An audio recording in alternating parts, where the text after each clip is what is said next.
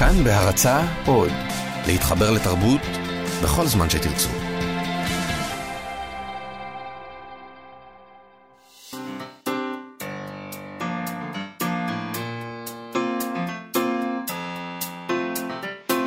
מה שכרוך עם יובל אביבי ומה יעשה לה.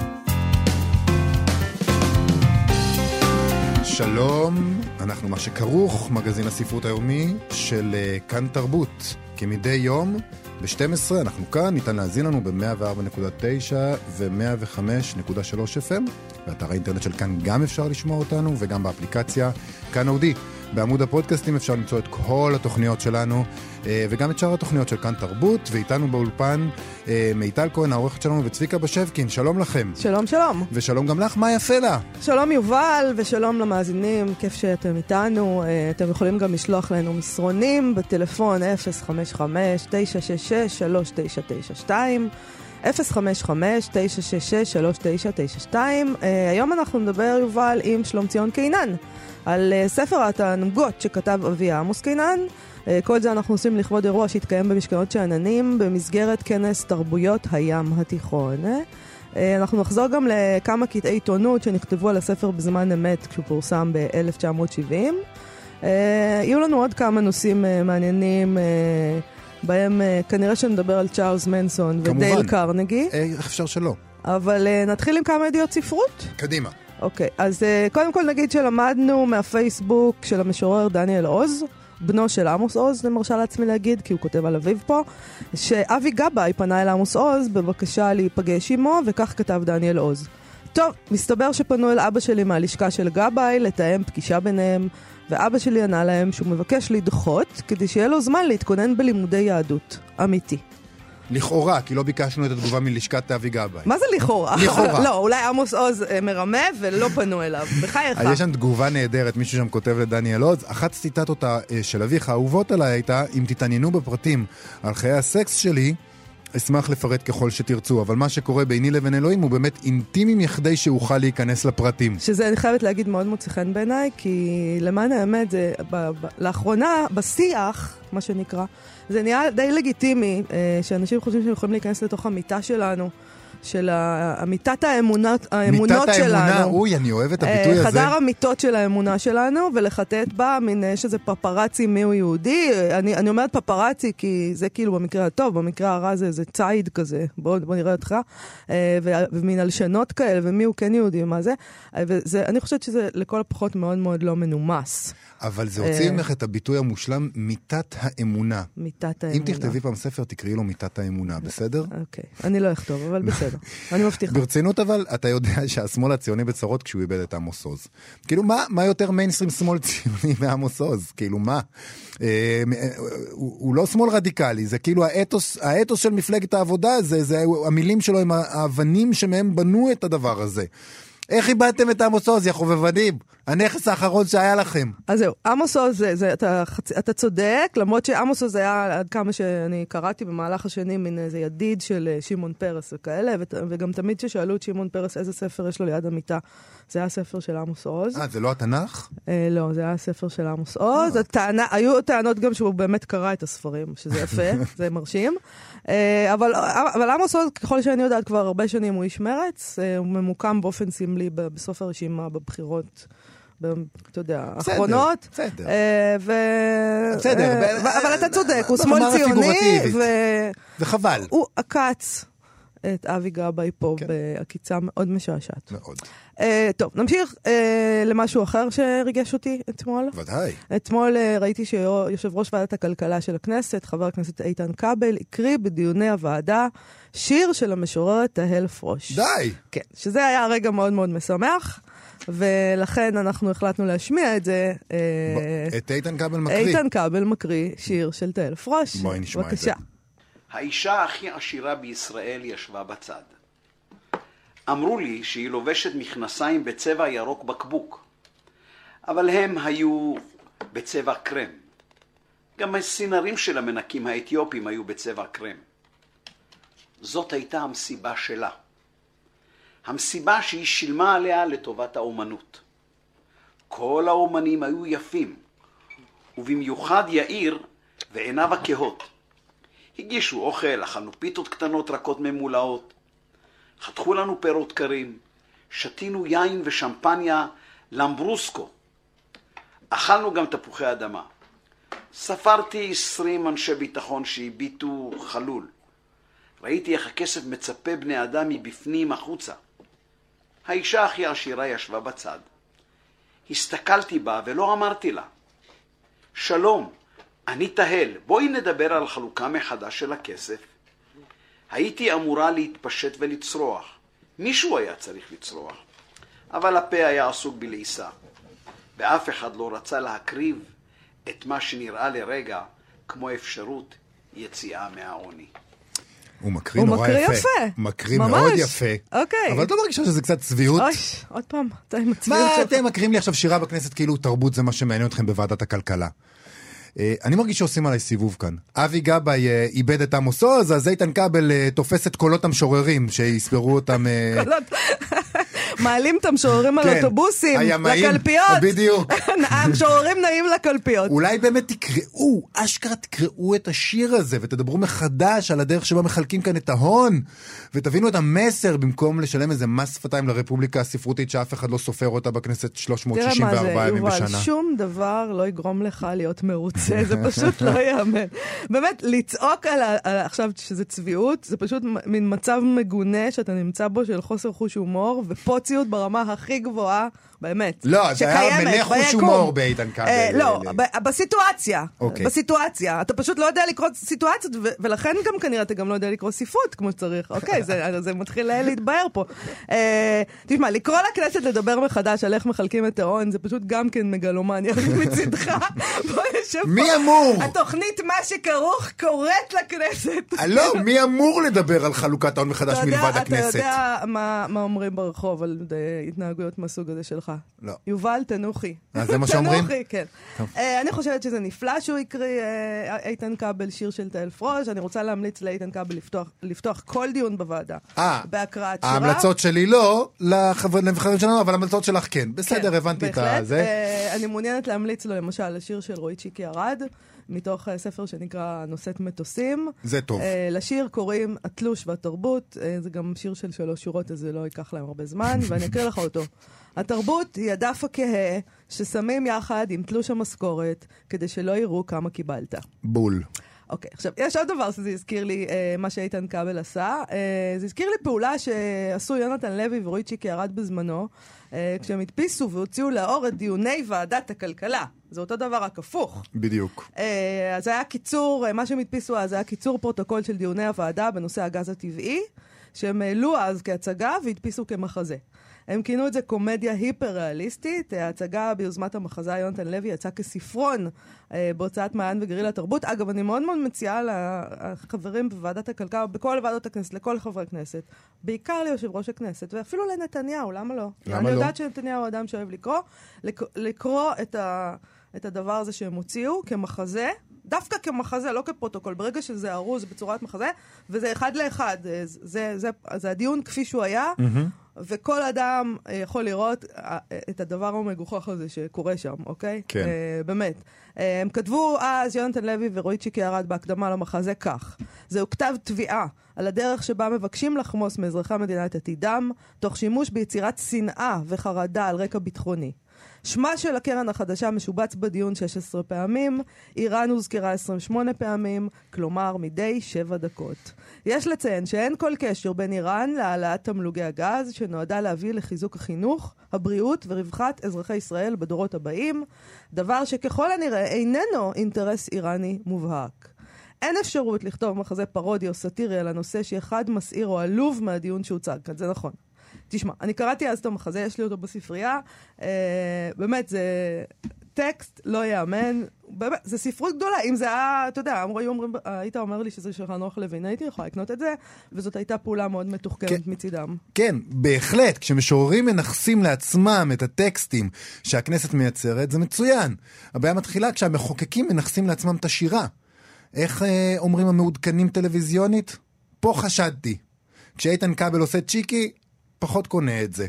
אה, הכל לקחו מאיתנו, את הגז לקחו מאיתנו, את הקוטג' לקחו מאיתנו, את הדיור לקחו מאיתנו, תשאירו לנו את השירה. לא, אני לא מסכימה איתך. השירה, השירה היא של כולם, השירה היא של הרחוב, והיא גם של חברי כנסת אם הם רוצים. אה, ואתה יודע, כשהם צורכים ומקללים, אז זה לא טוב לנו. וכשהם קוראים שירה, אז זה גם לא טוב לנו. אני דווקא חושבת שזה דבר מקסים שהוא הקריא את השיר הזה, ואתה פשוט נודניק קצת. אני נודי. אבל שוב, נחזור לנקודה הראשונית. הוא מקריא את זה, נהדר. הוא הקריא נהדר, נהדר. ואני אה, מברכת אותו על כך, ואני רוצה שהוא יקריא לפני כל... אני, אני מוכנה להיות הלקטורית שלו בהתנדבות, אה, אה, ולהגיד לו איזה שירים להקריא. גם כשהם מקריאים שירה, אגב, אז זה מונע מהם, שירה... מונע מהם לעשות שטויות אחרות. לא, כשמקריאים שירה זה גם הציבור הרחב שומע את הדברים. לא כן. רק החברי, חברי הכנסת, יש להם השפעה על הציבור. כל הציבור יושב אתה- ושומע את דיוני ועדת הכלכלה ושומע שירה. כלום לא יגרום, מה יגרום לך אושר? מה יגרום לך אושר בחיים ברור, האלה? לא ברור. ג'קוזי, שתשכ... מה אתה רוצה? אז כאמור, מחר ייפתח במשכנות שאננים בירושלים כנס תרבויות הים התיכון אה, השנתי בסימן מסעות. אה, יתקיים במהלך יומיים, רביעי וחמישי, ידונו שם בכל מיני נושאים כמו הים התיכון אה, כמפתח של זהות תרבותית. מפתח. מפתח, סליחה. אה, של זהות אה, תרבותית ופוליטית אה, בהווה ובעתיד. המיתוסים הים תיכוניים הגדולים, קהיר הקוסמופוליטית, נשמע סופר מעניין. כן, זה כנס מאוד מעניין, נשמע.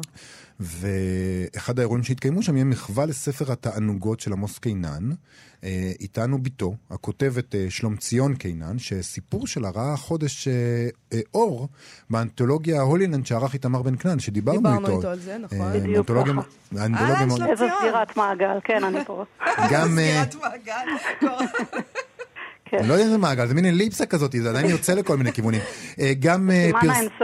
גם פרסמת באנתולוגיה עד קצה הזריחה בעריכת אה, עליזה ציגלר ושי נכון. צור, ואיירת, האיורים שלך מופיעים על עטיפות הספר האחרון של אימך, נורית גרץ, ובהוצאה המחודשת של הדרך לעין חורות, שזה גם כן ספר של אה, הספר הזה קינן- עמוס הוא- קינן. הוא ידיד התוכנית, עמוס- הדרך לעין? לגמרי, בטח. ברור. זה, אני זוכר שמאיה מדברת על איך היא קראה את ספר התענוגות כנערה וזה השאיר לה את העיניים פעורות. אני, כן. את אותה חוויה היה לי עם הדרך לעין חרוד. אני זוכר וואו. שקראתי את זה כנער, וח- והחיים שלי השתנו.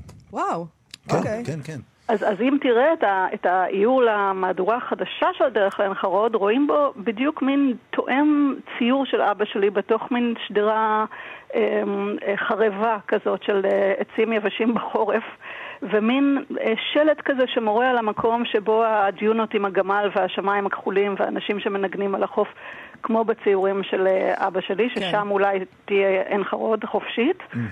וזה גם המקום שאליו מצביע כל הספר הזה, לדעתי, ספר התענוגות. אז זהו, לכאורה מי שמכיר את שני הספרים האלה יגיד לעצמו, נכון. איך אותו אדם כותב לנו את הדיסטופיה האיומה הזאת שבה הכל אמ, חרב ונורא ואיום, ולעומת זאת את ספר התענוגות שאומר לחגוג את החיים, אבל בעצם אנחנו יודעים שזה לא סותר, זה מגיע מאותו כן. מקום. לא, זה לגמרי איבר מאיברי הגוף העבודה שלו. זאת אומרת, אה, העיסוק הזה במה מה מולדת ומה גלות, מה, איפה אתה מתעורר לחלום ואיפה לגיהנום. יש לו אפילו שיר כזה בספר קץ עידן הזוחלים, שמדבר על תל אביב. אני לא, לא אקרא לכם את השיר, אבל בקיצור, זה מתחיל בתל אביב שעל נהר כבר, כבר אינה קיימת. ואני תמה אם תל אביב שעל נהר כבר כבר הייתה אז מכוערת כגלות, ואולי הייתה יפה כמו מולדת רחוקה, כי מולד, מולדת היא יפה וגלות היא מכוערת. כלומר, ו- ו- וזה ממשיך לזה שהוא מביט מהחלון ואומר, אז מה עיניי רואות בעצם? הספר התענוגות יצא אה, ב-1970, נכון, מיד, ממש אחרי מלחמת ששת הימים, והוא מוקדש, ל... בלי אירוניה, לאלה שהלכו. כן, כן. זאת אומרת, בסוף אלה ש- הספר הוא כותב כן, נכון. שהוא חזר מהמלחמה ובעצם הבין ש- שהוא רוצה שצריך לחיות, לחגוג את צריך החיים, לחיות. צריך כן. לחיות. כן, בכל הכנות הוא אומר, מוקדשים הדפים האלה לאלה שהלכו ולא חזרו, כדי שכולנו הנותרים נוכל להמשיך ליהנות מן החיים, כי זה בעצם מה שרצינו. אבל הציבור הישראלי אה, לא קיבל את זה בדיוק. ב- בהבנה, איזה הוא לא אמר ישראלי- אל- העולם הישראלי שאליו הוא יצא בשיו- בשנת 70, כן. אה, זה היה עולם שהספר הזה, מעבר לטקסטים אגב, אפילו הרעיון שהמתכונים... קודם כל הוא היה סגול, בואי נתחיל מזה. נכון. שזה בצבע סגול, איפה ראית, איפה ראו, מישהו ראה צבע סגול. כן. וברור שזו חברה ש... קודם כל יהודים לא נהנים. נכון. לא, לא, לא באו ליהנות. לזה אני מתחבר, לא. כן, בסדר. וגם אה, באמת חברה שהתעקשה מאוד על אח- אחידות והסתפקות במועט. בדיוק. ולחם אחיד וברנדי מדיצינל ואני לא יודעת מה, מה עוד. ופתאום, ואת השרימפס היו זרוקים לים, משליכים לים, לא ידעו מה לעשות עם זה. כן. אז פתאום יש פה ארנבות, חוגלות, אה, הקרבתנים, אה, חסילונים. אבל, וה... אבל זה לא רק אה, האי-כשרות המאוד בולטת שיש בספר, אלא זה הר- הרצון הזה להגיד, תנו לחיות, תנו ליהנות, אה, כן. סקס. אה, ואוכל, ומסיבות, ואלכוהול, ו- ו- וזה ממש כמעט מנוגד לאתוס הצברי. זה מנוגד אה, לאתוס הציוני, אולי אחר כך היו צברים לעשות כמו דן בן אמוץ שאליו אה, אה, מוקדש, מוקדשת המהדורה הראשונה של הספר, לדן בן אמוץ, אדם שיודע להכין הומצא. אז אני לא יודעת, פיתחו את זה לאיזשהו כיוון אחר, אבל אני חושבת שה... נורא, נורא חשוב היום, ואנחנו גם, אני מקווה שנגיע לזה בכנס, לראות, שת, לחשוב על התענוגות ועל ההנאה בקונטקסט של אז. זאת אומרת, לא, לא קפיטליזם חזירי, לא, לא ריפוד של הייאוש, לא לשבת באמבטיה בספא עם סיגרים, ו, ו, וסיגרים ושמפניה, אלא משהו שקשור ל, יותר של, של זן, להיות עשוי מ- מרקמת החיים החושיים, בתוך ההוויה, בתוך החיים, לחיות באמת. נכון, כי... במין גל של בעד החיים ונגד המוות, בעד קיום ולא... ובנייה ולא בעד הרס. כי זה ספר, זה לא ספר של אושר. אני אתמול בלילה קראתי אותו מההתחלה עד הסוף וואו, שוב. כל הכבוד. אה, לא, דילגתי על המתכונים, אה, כי אוקיי. באיזשהו שלב כבר ישבתי ב-12 בלילה והזלתי. ריר, אז היה לי. קצת קשה. אבל זה לא ספר של אושר בעין. אה, הוא מתאר שם למשל בחלק על ה- על האוכל הסיני. דברים פשוטים מאוד, אה, כן. לא, לא רק דברים פשוטים, הוא מדבר על זה שלא היה כסף, חסכו 600, נכון. אה, לי, אה, ל- אני לא זוכר איפה זה היה, דולר. או לירות או משהו כזה, ולחיים, היו צריכים את זה לחיים, אבל אז הם עברו ליד אה, מסעדה סינית שאמרה, שהיה כתוב שם אה, ארוחה מפוארת, אה, ארוחת שחיתות ב-600 לירות. אז אמרו, ברור, הרי חיים רק פעם אחת, ואז הוא כותב, זה נורא יפה, והנה, אנחנו עדיין כאן. הוצאנו את כל הכסף שהיה לנו לשכר דירה על ארוחת שחיתות, ולא מתנו, כן, לא מתנו. והפשטות הזאת זה משהו שהוא ראה בארצות אחרות בים התיכון, אפרופו פסטיבל הים התיכון שהוא נדד בהם, והוא ראה אופק אה, שחור מתרנים ודייגים שבאים לחוף וכל מיני דברים כאלה שב... לא יודעת, במין סימן המים של המקום הזה היה, היה פה באמת. זאת אומרת, אה, כשאנחנו מתגעגעים למשהו חסר, אנחנו צריכים לדעת מהו הדבר שחסר, כדי לדעת למה. ו- וה...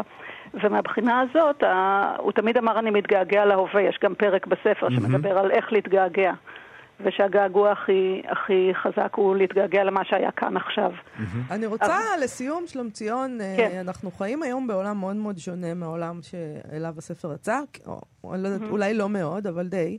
אה, במובן, לפחות במובנים הזה, האלה של למשל תוכניות הריאליטי, בישול, כן. בפריים טיים, שפים, כוכבים, כל הדבר הזה, שכביכול היה אפשר לחשוב שקש, שקשור באיזשהו אופן לספר התענוגות, אבל לפי דעתי לא קשור אליו בכלל. לא, בכלל לא קשור. ואני יכולה לדמיין את אבא שלך מסתכל בבוז על התוכניות האלה. ממש, אני חושבת שלמדו, למד, באמת המטבח הישראלי אולי, אולי מאוד מאוד הצליח והפך לבינלאומי, אבל, לא, אבל ליהנות לא למדו. כן. זאת אומרת...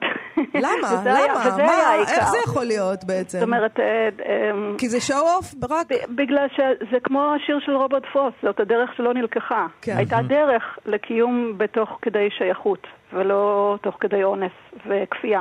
כן. זהו, זה כאילו הם, הם, לקחו, הם לקחו את הספר הזה והסיקו ממנו את כל המסקנות הלא נכונות. ואפשר לראות את זה ככה, כן. איך נעשה את זה, אבל הפוך, לא נכון.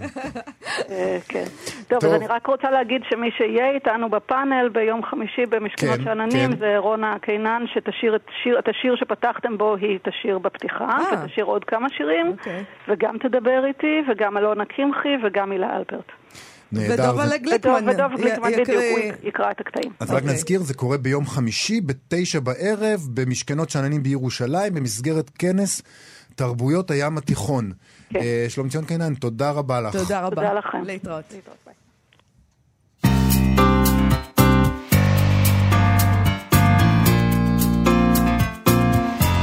ההיסטוריה תשפוט באותו בהחלט, עניין? בהחלט, באותו עניין. יאללה. רגע, אני צריך את הדפים שלי. אה, לרגל, אה, לכבוד האירוע הזה, כן, אה, חזרנו. חזרת. בפינת ההיסטוריה תשפוט, חזרנו לכמה קטעי עיתונות שכתבו על הספר בזמן אמת.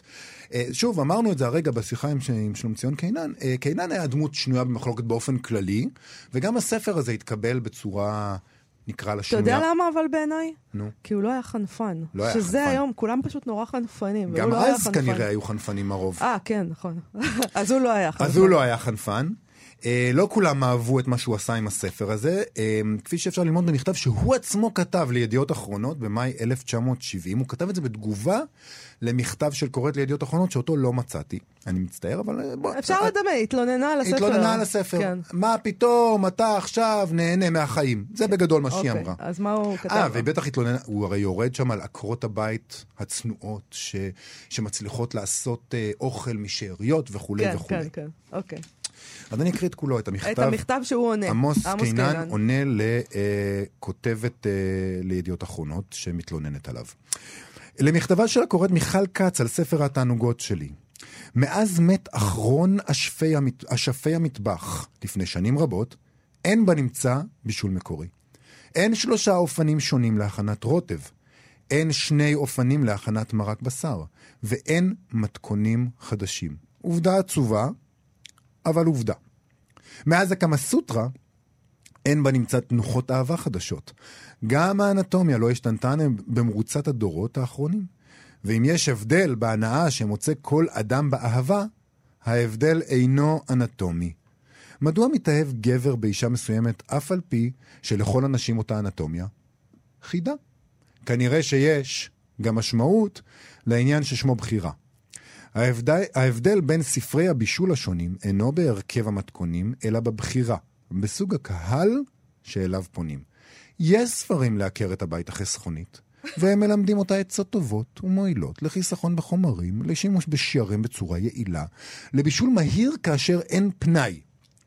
אולם הקוראן הנכבדה לא שמה לב כלל לעובדה שספר התענוגות הינו ספר תענוגות, ולא ספר בישול. תענוגות הם עניין של פסיכולוגיה, לא של מכניקה או טכניקה. ומה שניסיתי לעשות הוא לעורר את עניינו של הקורא בגישה מסוימת אל החיים, לשדל אותו לאהוב דברים הנראים לו כפחות חשובים, לבקש ממנו ליהנות, לא רק לבצע פעולות, ועל כך אני מוכן לעמוד למשפט. אבל לא של עקרת בית. או עקר בית. על החתום עמוס קינן. אדיר. נהדר, נכון? כן. Um, עכשיו, יש לנו המון ביקורות, אנחנו לא נספיק לקרוא את הכל. לא רק ביקורות, ראיונות איתו, ובאמת דברים וחבל. כי בא לנו להקריא בא הכל, לי להקריא את נכון? הכל. אוקיי. אז בדבר, אה, עיתון פועלי ישראל, מפתיע, לא, לא השתגעו על זה. אה, נורית ארד אה, כתבה ביקורת על הספר ב- בינואר 1970, והיא נפתחת במילים האלה. אה, אם מישהי מת, מתכוננת לקחת לה את עמוס קינן למאהב, אין לה אלא לקרוא בעיון את ספר התענוגות החדש שלו וללמוד איך הוא אוהב מה. זה איך הוא, זה הדגש על ההוא. איך הוא אוהב מה. אה, נמשיך קצת, זה, זה, זה ממש מצוין. אה, אם היא טיפוס התואם את ההגדרה שלו, כלומר, האישה הבזבזנית, קלת הדעת, אישה הקמה מאוחר ודאגתה הראשונה להציץ בראי ולאו דווקא בבעל. זה ציטוט מתוך, אה, מתוך ספר התענוגות. אנחנו מתכוונים לאישה שלא רק מתאווה בסתר למצוא מאהב, אלא גם השכילה למצוא אותו. זה גם ציטוטים אה, מתוך ה... אה, אין, ו- היא ממשיכה בציטוט הזה על, ה- על, ה- על האישה המושלמת, שהיא לא האישה הקונבנציונלית נקרא לזה, ואז היא כותבת ככה, אין מה לומר, אפילו היידיש הפיראטן, שהפכו ללהקת הרב... הרבנות הצבאית לא היו מעלים בדעתם לאכול פירות ים משוקצים ובשר לבן מתועב בין בזיזה לבזיזה שלהם, שלא לדבר כלל על התענוגות שממליץ לנו עליהם עמוס קינן לעשות בין אכילה לאכילה. כלומר, כל הדברים שעושים בין, בין המזון. העולם כולו נגדנו, בזמן האחרון נפלטים מתחת מכבש... אה, נגדנו זה נדמה לי נגד אנשים. אה, למה? כי היא מתעקשת להיות עקרת בית? לא הוא רוצה להוציא אותה מהמטבח והיא מתעקשת להישאר בו? כנראה. כאילו זה פשוט דבר בזמן האחרון נפלטים ממכבשי הדפוס ספרי עצות כמו איך להיפטר מילדים, מנשים, מידידים ומהחיים בכלל. גם פה אנחנו מוצאים עצות איך לגרום שלא יבואו אלינו יותר.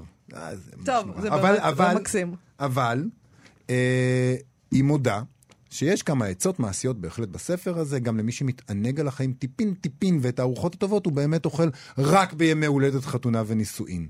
אה, היא רוצה לי, היא, היא פשוט רוצה, רצתה ספר פרקטי של עצות. אז, כן. אז היא כאילו מתנחמת בכמה עצות שהיא כן אבל היא, למצוא. היא, תשמעי, היא אומרת גם דברים טובים, יש פה משהו יפה, היא אומרת, חשים את ליקוק השפתיים של קינן בשעה שכתב כל מתכון, הוא מלטף את האוכל, שומעים את, כב- את התכווצויות הוושת, כשהאמצע הוא החמה, החרוכה מבחוץ והאדומה מבפנים, יורדת דרכה.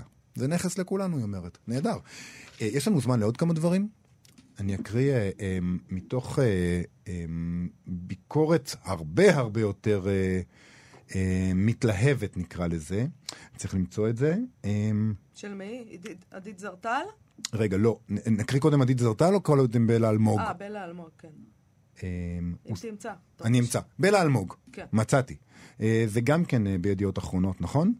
אה, ככה היא כותבת. ינואר 1970. שלא יהיה כאן שום מקום לטעות. ספר התענוגות הזה הוא באמת ספר מושחת. אפילו מושחת מאוד. פורנוגרפי. אבל מה? זהו ספר בישול מושחת, וזה כבר משהו אחר לגמרי. ממש נדיר. יש בספר הזה פילוסופיות תענוגות שהחיך האנושי הוא כמעט איבר המין שלה. עזבו את הגסויות, זה לא מה שאתם חושבים. רק מי שיכול להעריך ארוחת איכרים טובה בפונדק דרכים נידח ולשמוע סימפוניות הירואיות בצליל השמן הרוכש במחבת, יבין. הייתי רוצה באמת להקריא את כל הביקורת הזאת, אבל אין לנו זמן. נאלץ להסתפק בזה, או שנקריא ציטוט אחד מראיון של עידית זרטל? כן. עם קינן? בבקשה. אמ, רגע, נמצא גם את זה. אמ, הוא מסביר מה עניין אותו אה, לכתוב את, ה, את הספר. הוא מספר על חבר שהיה בפלמ"ח ופעם סיפר לו בעצב, לימדו אותנו הכל, לימדו אותנו ערכים. רק דבר אחד לא לימדו אותנו, וזה לחיות. אני לא חושב שזה מוגזם, אומר קינן. אני לא חושב שלחיות זה דבר מיותר. אנשים מנסים היום לחיות היטב, טוענת עדית זרטן. מה זה חיים טובים, הוא עונה לה. להרוויח יותר כסף, לעבוד יותר קשה, להתקדם יותר בסולם החברתי. אדם הולך וקונה לו בית מחוץ לעיר כדי שיוכל לחיות לבדו, כדי שיהיה לו איפה להחנות את המכונית, לא בצפיפות, ופתאום הוא רואה שהוא באמת לבד, שאין לו עם מי לדבר, אין לו מה לעשות. הוא לוקח את המכונית שקנה ורץ מהר לתל אביב כדי לראות אנשים שאפשר לראות אותם. אין לו איפה להחנות את המכונית. הוא משתמש בה כדי לצאת מהחור שבו רצה לסגור את עצמו, וכל היום הוא מסתובב מחוץ לחור הזה כמו משוגע, מנסה למצוא בני אדם ולא מצליח. אחר כך הוא חוזר שוב לחור שלו ואומר לעצמו בגבורה, יש לי החור שלי, יש לי אפילו מכונית. טוב, אני רוצה להגיד לך שיש לי פה מישהי שכותבת לי בטוויטר. כן, לידיעתכם, איתן כבל אכן פותח כל דיון בוועדה בהקראת שיר. כן. שזה פשוט נפלא. כן. אה, תצלמו ותעלו את ההתחלות של כל הדיונים, אנחנו בעניין. אנחנו רוצים לדעת מה הוא בוחר שם. במיוחד שהוא מקריא כל כך אה, יפה. הוא מקריא יפה, אז כן. אז אנחנו נשמיע... אה, אולי נעשה... ויובל יוכל להתבכיין פה על לא, כמה להפך, אני חושב, בואי וכמה מנכסים לו את השירה. אני אומר בואי נרים, בואי נרים, בואי ניפטר מהיובליזם, יאללה. וניתן לאיתן כבל פינה. הרי כל מה שהוא רוצה בעצם זה פינה בתוכנית מה שכרוך, נכון? שבה הוא מקריא שירים. טוב. אני חושב שזה יהיה להיט. אמרנו שאנחנו נפטרים מהיובליזם. אה, זה אומר שאת המגלומניה אתה משאיר בחוץ. אי אפשר באמת להיפטר אוקיי, מהיובליזם. next. זה- זה- זה כמו היצור הזה בנושא השמיני, הוא נתפס והוא עוזב רק אחרי שהוא מקנן בתוכך. אז בואו נדבר על אה, על צ'ארל מנסון. צ'ארלס מנסון. אז תשמעי, אמ, צ'ארל מנסון מת השבוע, אה, בן השם. 83. למרבה הצער הוא הגיע שאומרים, לשיבה טובה. not a minute too soon. כאילו, כן, היה יכול לקרות קודם. הוא היה אמור למות קודם, לא? אהובי האלים מתים צעירים. זה מה שיש לי להגיד על זה. אמ, אף אחד לא רצה אותו, רצו- גם במרום לא רצו אותו. הוא כל כך לא רצו אותו שאפילו להרוג אותו לא רצו בסופו של דבר. אז אה, נזכיר למי שלא יודע שהוא היה ראש אה, כת מטורפת שהייתה אחראית למעשי רצח איומים, כולל הרצח המפורסם של שרון טייט, אה, אשתו של רומן פולנסקי, אה, כשהיא הייתה בהיריון. אה, בעיתון הבריטי טלגרף פורסמה עכשיו כתבה, לאחר מותו, שטוענת שמנסון, אה, מזכירים שם שמנסון בכלל התחיל כפושע קטן כזה, את יודעת, גנב מכוניות, דג רקק, כמו שקוראים אבל לזה בספרות. ככה מתחילים. ככה מתחילים. איך רצית שהוא יתחיל? זהו, תמיד כשאומרים, הוא התחיל כפושע קטן. תמיד כשאומרים שמריחואנה היא סם מעבר לסמים כן, קשים יותר, כן. כולם התחילו עם חלב אם. אה, חלב אם הוא סם מעבר לסמים קשים, אבל אנחנו לא ממליצים על שימוש בסמים כמובן, זה לא לא. חוקי וכולי. אז הוא התחיל כפושע זעיר, אנחנו גם לא משווים את אה, צ'ארלס מנסון לכל אדם שאי פעם עישן מריחואנה. או, או אה, שתה חלב אם. כן. אה, אז מה אומרים בכתבה הזאת שהיה אחד הזרזים להפיכתו מדג ריקה כאמור לרוצח המוני מפורסם? ספר עזרה עצמית שהוא קרא בכלא. בכלא כשהוא ישב על עבירות על- על קטנות, גנבת אה, רכב. רכב, וזה כן. לפני שהוא נהיה צ'ארלס כן, מנסון. ב-1956, לפני שהוא היה צ'ארל מנס, צ'ארלס מנסון, הוא היה סתם צ'ארלס מנסון. Uh, הוא נכנס לשלוש שנים בכלא על גנבת מכונית וזה שהוא לא הופיע לדיון בבית המשפט או משהו כזה. וזו בעצם הייתה הפעם הראשונה שהוא בילה מאחורי הסורגים בכלא לבוגרים. הוא יצא מבתי אה, כלא וכל מיני מסגרות לנוער פושע, ואז הוא הגיע סוף סוף לכלא לבוגרים. שם, כחלק אה, ממאמצי השיקום, הוא עבר קורס שהיה מבוסס על ספר העזרה העצמית הכי מפורסם אי פעם, שכבר דיברנו עליו כאן בפינה של צליל אברהם, כן. שמבקרת עבורנו אה, ספרי עזרה עצמית, How to win friends and influence people של דייל קרנגי. אז מנסון מסתבר היה תלמיד לדוגמה ובלע בשקיקה את הדברים, אם כי... מצוין בכתבה, הוא לא סיים את הקורס. באיזשהו שלב הוא אמר לעצמו, אוקיי, לקח לי... הבנתי, הבנתי. בוא נראה מה עושים עם זה. אמ, אז הביוגרף של מנסון שנקרא ג'ף קווין, אה, הוא כתב את הספר The Life and Times of Charles Manson. בספר הזה בעצם... מעניין אגב, זה, זה הביוגרפיה שלו, מה, זה דבר מעניין? אני כאילו, בטוח, למה, מה זאת מה אומרת? מעניין בזה? מה איך בן לי? אדם הופך להיות צ'ארל אוי, מנסון? בחייך. איך, מה, איך בן אדם הופך להיות פסיכופת? הבן אדם הזה, אתה יודע. אני מעדיפה לקרוא ספרים על היטלר. כאילו, סדר גודל של אדם ש... זה לא סותר, את יודעת. אבל, אבל נכתבו המון המון ספרים על היטלר, אני לא, עוד לא קראתי את כולם. אה, אז- אני אומרת, כשנגמור, אז אני אני- אגמור את הספרים על היטלר, אני אעבור זה, מנסון? מה- זה קצת יותר חשוב, כאילו, מבחינת הוא ההיסטוריה. ללא ספק וה- היה דמות יותר אה, אוקיי. מרכזית. זה סתם, זה ב- בעולם כזה ש, של אנדי וורהול כזה, של, של פופ קלצ'ר, אז צ'ארלס מנסון הפך להיות איזה אייקון של פשוט דבר מגוחך. למרבה השמחה שלך, את לא צריכה לקרוא את הביוגרפיה לא, הזאת, לא כי ב-. בעיתון הטלגרף אה, סיכמו אותה. בבקשה. אה, לפי מה שהוא אומר שם, אה, מנסון מצא את המדריך, אה, בספר הזה, מנסון מצא את המדריך לניצול כישורי המניפולציה והשליטה שלו, שהיה לו אותם מלכתחילה, בצורה מקסימלית. זאת אומרת, הספר הזה סייע לו להבין כיצד להשתמש ברצונות של אה, אחרים, בתשוקות של אחרים, כדי לשעבד אותם לרצונותיו שלו, ולגרום להם להתנהג אה, כפי שהוא רצה. ובספר הזה מזכירים שם, אה, יש, חש, אה, מדגישים את חשיבות השואומנשיפ. אה, אה, איך מתרגמים שואומנשיפ לעברית? לא יודעת. את העובדה שאתה הולך ככה בעולם עם חזה נפוח, ואתה מוביל דעה ועושה איזה שואו, גבר. גבר קוראים לזה בדיוק, גבר בעברית. ואת הכוח של אה, איזה מין טכניקה שיש בספר של הצגת הרעיונות אה, כדרמטיים, dramatizing the ideas. אה, זאת אומרת שאם יש לך רעיון קטן כזה, אבל אתה מציג אותו בצורה טובה, אז אנשים ישתכנעו. גם בת- בכתבה... גם סמים עזרו לדעתי. לצ'ארלס זה לא מנסון? ש... ל- ל- לזה שכל הטיפשים האלה הלכו אחריו. כן, הוא נתן להם. זה גם מועיל. הועיל. uh, בכתבה מזכירים במיוחד את פרק 7 בספר, שמנסח את הטכניקה שבה גורמים לאחורי, לאחרים לחשוב שהרעיון שנתת בהם היה בכלל שלהם מלכתחילה. שזו טכניקה שהפכה לחלק מרכזי משיטת הפעולה של מנסון, uh, שוב, לפי הכתבה.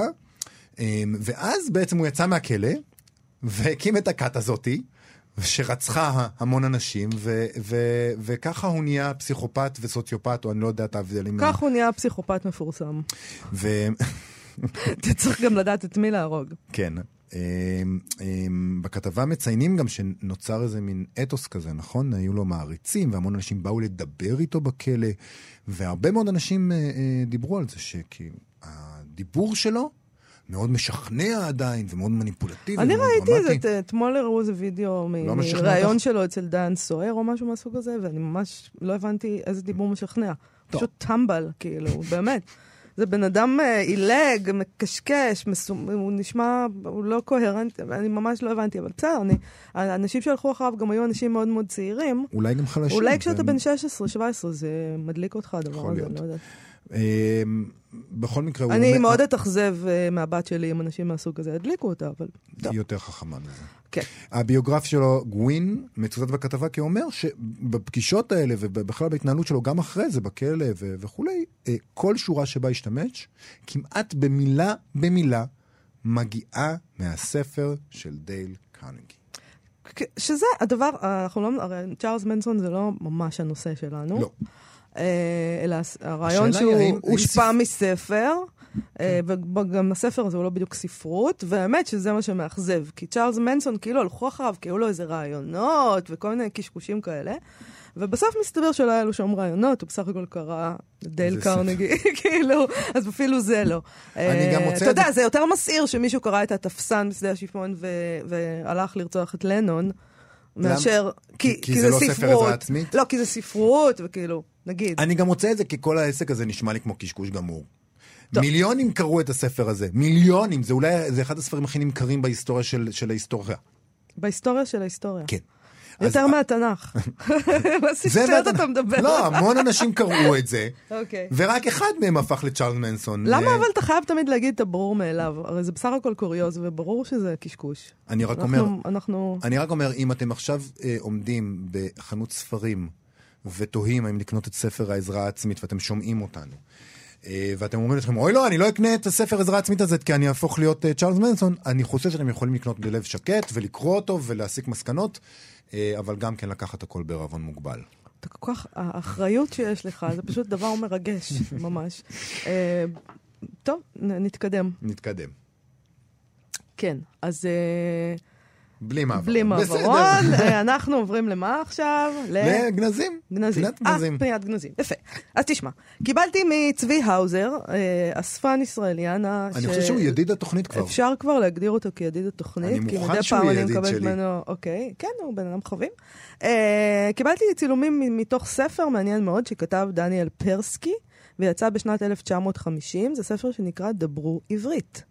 ובעצם מדובר פה בשיחון, או כמו שפרסקי קורא לזה בהקדמה, ספר שיחות, כי עוד לא המציאו אולי את המילה שיחון, אה, שיספר לנו איך מדבר העם עברית במדינת ישראל בחיי היום-יום. אה, ואני אקריא לך מתוך ההקדמה קצת. בטח. אני, אני, אני מאוד מתרגשת מדברים מהסוג הזה, אוקיי? לעת כזאת נולד צורך רב בספר שיחות, שיספר לנו איך מדבר העם עברית במדינת ישראל בחיי היום-יום. בלשוננו הישנה החדשה, כמו בכל לשון חיה, נתפתחה בזמן האחרון עגה, סלנג, בלתי ספרותית על כל סטיותיה ושיבושיה ועל כל מילותיה וביטוייה האופייניים פרי החיים והסביבה, עגה שאינה חסרה קצת חן וגמישות. הספר הנוכחי, שהוא באמת הספר הראשון והיחידי במינו, יעזור הרבה, גם למתחילים וגם ללמדנים. השיחות היותר יסודיות ורגילות שהבאתי כאן בצורת 35 פרקים, נכתבו ממש באותו המלל ההמוני, כמו שהוא מדובר כיום הזה בפי האדם מן השוק. הנוער והילדים בארץ ישראל, עד שאפילו המשכילים מוכרחים לדובב בסגנון כזה במשא ומתן היום, היומי שלהם. בינם לבין עצמם ימללו כמובן בסגנון יותר ספרותי. עכשיו, רגע, אני זה חייבת... נהדר. נהדר. עכשיו אני רוצה לתת לך דוגמאות. בבקשה, כל כך קיוויתי שיש לך דוגמאות. אז למשל, uh, he is in bed, in a bad mood, הוא מצוברח. I lace it into him, אני ארביץ בו. זה סלנג? כן, אני ארביץ את בו. מבינה שאני ארביץ בו? זה 1950, זה לא, סלנג. אבל היום אני ארביץ בו תורה, למשל, זה נחשב נכון, דיבור מליצי נכון. וארכאי. אוקיי, it's a messy business, כן, העסק מזופת. נהדר. אה, That man is a jack of all trades, האיש ההוא פקק. זה כאילו... האיש הוא מה? הוא פקק? האיש ההוא פקק. זה התרגום שלו לעברית. אני לא מבין כן, בכלל. כן, כן. Uh, the boy and his girl are whispering to each other. הבחור מסתודד עם, עם הבחורה שלו. הגה. איזה. איזה שפה נמוכה. ולמשל, everything is working well, הכל דופק בסדר. זה נחמד. Why are you giving me a, a, a headache? מה אתה מבלבל את המוח? זה, זה מתקדם, זה, זה נשאר. זה נשאר, אוקיי? זה אבל נשאר. אחד יפה זה, I got a yawn, נתחשק לי. נתחשק לי. כן. טוב, אני לא בטוח שהוא היה עובר uh, היום כסלנג עדכני במיוחד, אבל אני לא. חושב שהיוזמות האלה הן יוזמות נהדרות, במיוחד לפוצים כמוני. נכון. עכשיו אני רוצה uh, להגיד לך, כי אני שאלתי את עצמי מי זה דניאל פרסקי, אז רק כן. uh, לסיום של הדבר הזה, אני רוצה להגיד לך שדניאל פרסקי היה סופר, עורך ופובליציסט עברי שחי ופעל בארצות הברית. אה. תמיד כשאני רואה את האנשים האלה, יש, לבן אדם הזה, יש לו ערך בוויקיפדיה, זה לא איזה בן אדם אלמוני, אבל מצד כן. שני, אנחנו לא זוכרים אף פעם כלום. תמיד גם האנשים האלה. חיים בארצות הברית, כאילו אם היית חי פה, היה לך, היית, לא היית יכול לעשות את רגע, זה, היית רגע, צריך את הריחוק. בוא, אני רק שנייה רוצה להגיד לך. הבן אדם הזה נולד ב-1887. כן, עוד לא היה פה. זאת אומרת, הייתה ארץ ישראל, אבל עוד לא היה פה. אוקיי. הוא מת ב-1962. אז בוא נגיד שבסוף ימיו הוא לא עלה לארץ, למדינת ישראל, אבל הוא היה, אה, הוא נולד במינסק. כתב, רגע, זה, וזה ב-1950, זאת אומרת, הוא כתב את זה כשהוא כבר היה די מבוגר. כן, הוא, הוא ב-1906, הוא היגר לארצות הברית. אה, הוא כתב רשימות פובליציסטיות וספרותיות בעיתון הדואר. אנחנו מדברים על, אה, אתה יודע, תחילת המאה כן. ה-20. הוא, הוא היה עורך שותף של כתב העת התורן, אה, וחלק ניכר ממאמריו עסקו בשפה העברית. אה, והוא היה גם מורה, מורה בסמינר העברי למורים, הרצליה בניו יורק, אוקיי? עכשיו, אה, יש לי כאן גם, אה, ברשותך, יש לנו זמן? כן. אמ, יש לי כאן טקסט שמצאתי של אבא אחימאיר, שכתב אותו כאשר מת דניאל פרסקי. כן. והכותרת של הטקסט זה מת דניאל פרסקי ומתה הפרסקיות, אה, אוקיי? הוא כינה את עצמו, ובצדק, כותב אבא אחימאיר, עבד אני לעברית לנצח. דניאל פרסקי נשא עד יומו האחרון את דגל העברית uh, בתוך האהה הקוסמי ושמו אמריקה. כשפרסקי היה צעיר עדיין, מרובים היו העבדים לנצח לעברית. הם ייסדו את החדרים המתוקנים בערי רוסיה, ליטא ופולין. אותם המלמדים, אותם חובבי שפת עבר, היו הבן יהודה הקולקטיבי. כי בן יהודה היחיד לא היה מסוגל להביא אותנו עד הלום במובן של תחיית השפה. מפקד צבא יחיד אינו מסוגל לנצח, אלא אם כן עומדים לרשותו רבבות חיילים אלמונים.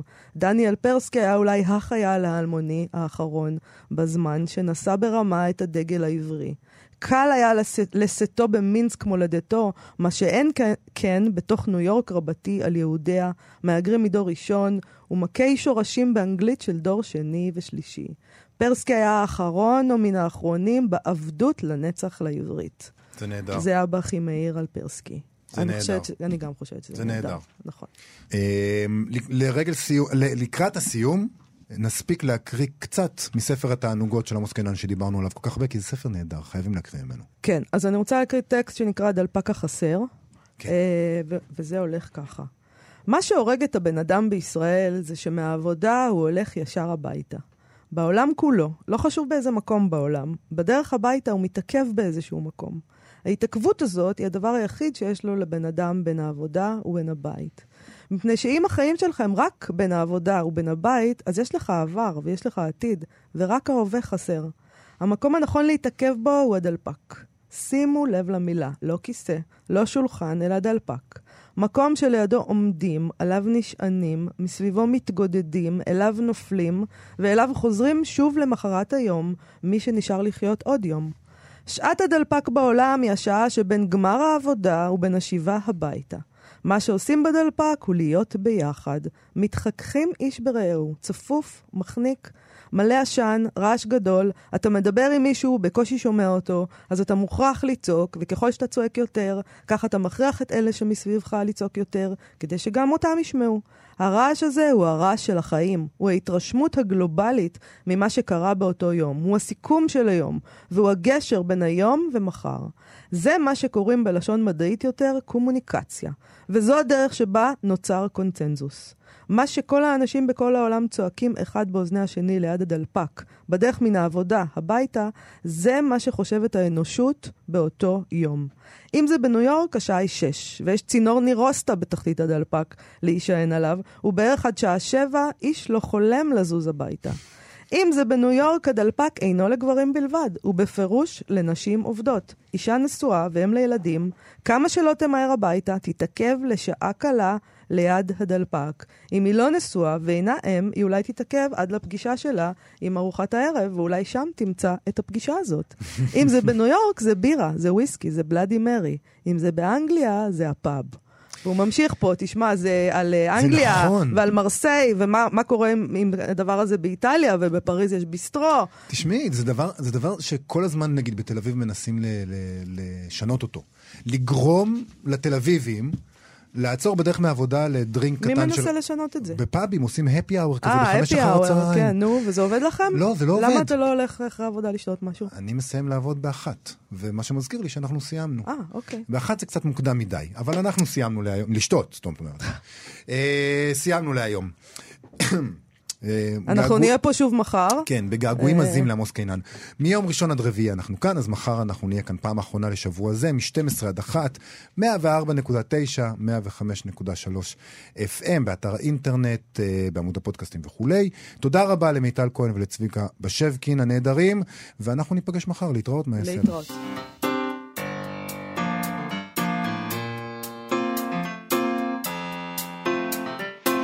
מה שכרוך.